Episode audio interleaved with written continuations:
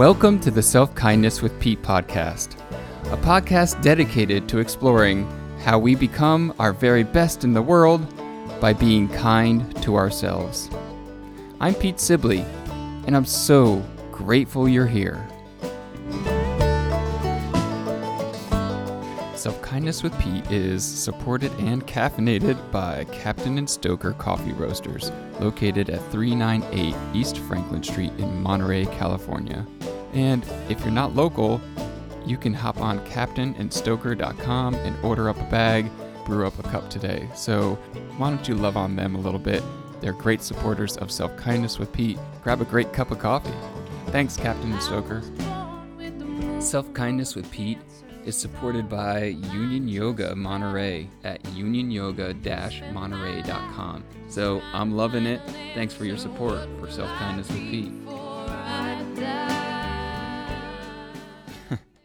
Hello and welcome to the final Self-Kindness with Pete podcast of 2020. If you're listening to this in real time, I'm Pete Sibley and thrilled as always to have you joining me in whatever way you're joining me. Maybe you're walking down the street with some earbuds in that you just got from Santa, or maybe you're driving in your car and catching up on your podcast listening as you drive back from a secluded cabin in the woods on New Year's. Yeah, I bet, maybe half of you wants to go to that secluded cabin in the woods and half of you just wants to not be secluded anymore. The part of us that just wants to be done with isolation and quarantining. And so wherever you find yourself, however you find yourself, I invite you as always to just check in with wonderful you, and we'll get into it in a moment. But the reality is, I need to quickly tell my son to stop skateboarding as he is banging into the garage. I'll be right back. And we're back. And I love that 2020 has, maybe it's really sped up something that was happening already, which was blurring the lines between our personal life and our work life. Maybe back in the 50s and 60s, it was really clear and distinct, like this is work life, this is personal life. And as we are now through 2020, about to enter 2021, that line just doesn't exist. I mean, it's all life. It's all life. And it's important, I believe, to take a look at this life, the different feelings that come up. And one feeling in particular that I would love to explore on this final podcast is that feeling of empowerment. When do you feel empowered? And notice how that just changes the way that you are in the world. So important to look at after a year where it felt like all we kept having handed to us was the reminder of how we weren't, how it was just out of our power, out of our control. And our job is to notice what we are in control of, and that is what's going on in our lives, even closer, what's going on physically, our emotions, our feelings, and closer still, the thoughts in our mind that are the cause of those feelings. So in this episode, I want to begin to plant a seed. The connection between your thinking and a beautiful life. The connection between your thinking and an empowered life. It really is my privilege to get to work with courageous people, people who are looking at maybe specific goals, or maybe they are just looking for deepening with a self-kindness practice to made me magnify the things that are working in their life and lessen the things that aren't working. And in that work, time and time again, it comes back to our thoughts and our feelings. And that's my experience in my life, and that's the experience of my clients that I work with. And it's not easy work. It's hard work, but it is extremely rewarding. And it is, you know, in my world, it is how I live a feeling of feeling empowered. My thoughts are creating my feelings, so let me look to my thoughts so that we are better parents, so that we heal ourselves, maybe physically or mentally. And I know that's like, I know that healing is possible. And you can ask me, how do I know that? Oh, well, I'm living proof of that. Feeling empowered was not something that I thought was going to be possible for me when I was living out of the mind that I've come through. So, you know, this might sound like work that's like towards a higher degree of enlightenment or a transcendent practice, but really, I want to assure you that I am really practical when it comes to feeling uncomfortable or feeling pain or suffering or anxiety in my life. I have spent plenty of time wishing it away, pushing it away. You know, at one point in my life, I was trying to drink it away. And then I started to try to think it away. And that led to depression. So I've just tried to physically run away from it. So now, much more practical in it's here, and I'm gonna take a look at it. It is my personality, I would say, to be somebody now who that is super hopeful. And maybe I've always been a bit idealistic about, you know, a vision for who we can be in the world and who we can become as individuals and as a human culture. But I'm going to stand by that. And I've watched and I've witnessed it unfold in people's lives. So I'm going to stick by that. And I'm still really real when it comes to when I'm feeling the hurts, when I'm feeling the pain, and the effects of my thoughts and beliefs in my life.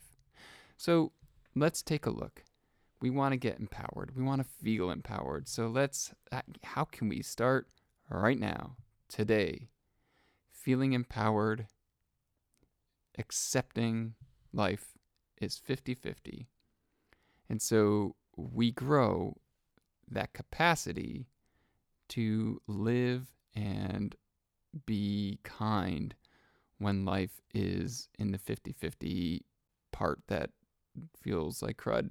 So, number one, we begin by noticing the rub, noticing when the life doesn't feel like it's working for us. When it is working for us, we're good. We don't have to spend a ton of time doing that thought work. And I want to say that doing this work and taking a look at the moments when it's feeling not so hot, it's not about condoning other people's behavior or denying a situation. Like, yes, you may have a negative bank balance. Or yes, your house may be covered with clothes and craft projects and everything under the sun, and kids are running around the house. Or yes, there is physical pain in your body. Like, you know, this is what is. And what we're doing is we are becoming more attuned to seeing what is. And then, you know, 1A or step 2 is to really get intentional to notice what is coming up when those situations are here. Becoming aware of those feelings and emotions that are rising in us. So it's like, are you annoyed? If so, where do you feel it? Or are you just feeling spaced out or foggy-brained? Like, you know, get curious. What is that experience? Are you anxious or sad or frightened or nauseous? Curious, curious, curious. It's like these emotions, they get such a bad rap, but they're here to help point you, to help you get through it, actually. That is the wisdom of the saying, the obstacle is the path. So 3, first is we're just noticing real deal and getting in touch with what this situation is. Second, we're getting in touch with those emotions. And now 3rd, our feelings are the results of our thoughts. So let those feelings inform you. Do a thought download. Write down those thoughts. Put it down on paper. If nothing else, that takes them out of your head for a moment. So you're carrying just a few less thoughts. I'm a huge fan of Byron Katie and her work called The Work of Byron Katie. It's an incredible tool of self-inquiry, a way to look at your thoughts in those stressful, anxious, frightened, nauseating, causing moments. Or thought modeling, where you can write out each line of a thought model, which is your circumstance and your thought about your circumstance. Your thought creates your feelings create actions, and your actions create the results. And 4, notice who are you without those stressful thoughts. Notice what happens to your ability to meet the feelings that are coming up without the stressful thought. That is the beginning of acceptance, and that acceptance leads to a real deal feeling of empowered.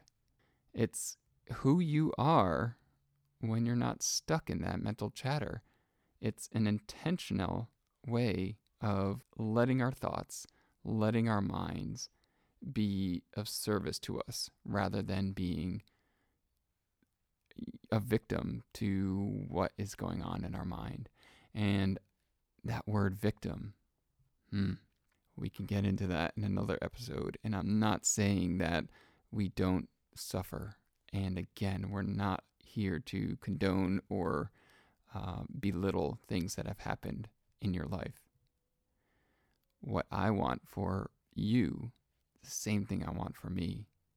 I want to be intentional about how I meet what is arising in my body, what's arising in my mind in this moment, so that I live in the world as a good parent, as a kind husband, as somebody who shows up and serves his clients, honors his work, with high integrity and a willingness to meet the uncomfortable. Because as I learn to meet that uncomfortable in me, it's kind of ironic that I become more comfortable with the uncomfortable. So a quick story around this happened to me just the other week, like last week, Christmas. Without divulging all the information, there were a lot of things that hit at the same time in my financial world. And it was as if I was looking up at the heavens and just saying, really? Right now? This? Oh yeah, and it's Christmas. And oh yeah, both my kids have birthdays in January. And I've done this work. I noticed that those feelings were coming up. I noticed that the thought was there. The circumstance was my bank account. So I went to work on my thoughts and my feelings. And as I did that, I was able to stay more intentional, connecting with what was coming up, meeting what was there, accepting it. And for maybe the first time in my life, I didn't make that financial situation mean something about who I am at my core, my worthiness, whether or not I deserved kindness. And that's huge in my life. So the circumstance was my bank account. On Christmas Day, my beautiful wife, she and I sat down and had a long talk. There were tears. There was the range of emotions. And yet, throughout it all, that core support in me never faded. Accepting who I was right then and there didn't make me, or the circumstances didn't make me a bad person. And in fact, I could see ways that I was a good person in that conversation. So that was what happened Christmas Day. A few days later, this week, the work week started, and I had several clients who had not made an indication prior to, me taking some time off for Christmas. All of a sudden, a bunch of clients were ready to begin. And so that circumstance of my bank account changed. And what was so wonderful was I didn't make that mean more or less about who I am as a good, kind person. So I want that for all of us as human beings. How can we continue to be empowered to not let the circumstances outside us affect who we are on the inside? And that's our work for 2021, folks. If you want to step into that work with intention, if you want to hear more about how I'm doing that with real deal people, let's do it. Reach out. Let's be in touch. I would love to work with you. And at the end of this podcast, I have a little sound clip that lets you know how. I love you. Happy New Year. And we're doing it. This is it. We're on our way. It's possible. I'm going to leave you with this song that Anne wrote called Promise of Tomorrow. And I'll see you in the new year. Hey, Self-Kindness with Pete listener, I see you. You know that more self-kindness would benefit your life, but you're not sure where to begin, or you're in a tough cycle right now, or maybe there's so many balls in the air you can't even see the sky. Then you gotta sign up for my Self-Kindness Coaching. My Kindness Coaching is my monthly one-on-one coaching, where I teach you the tools and methods I've used in my own life so that you will know how to bring peace of mind, lightness, a sense of control and contentment to your life. I would love to begin working with you. Go to petesibley.com/coaching for a free consultation. Stars,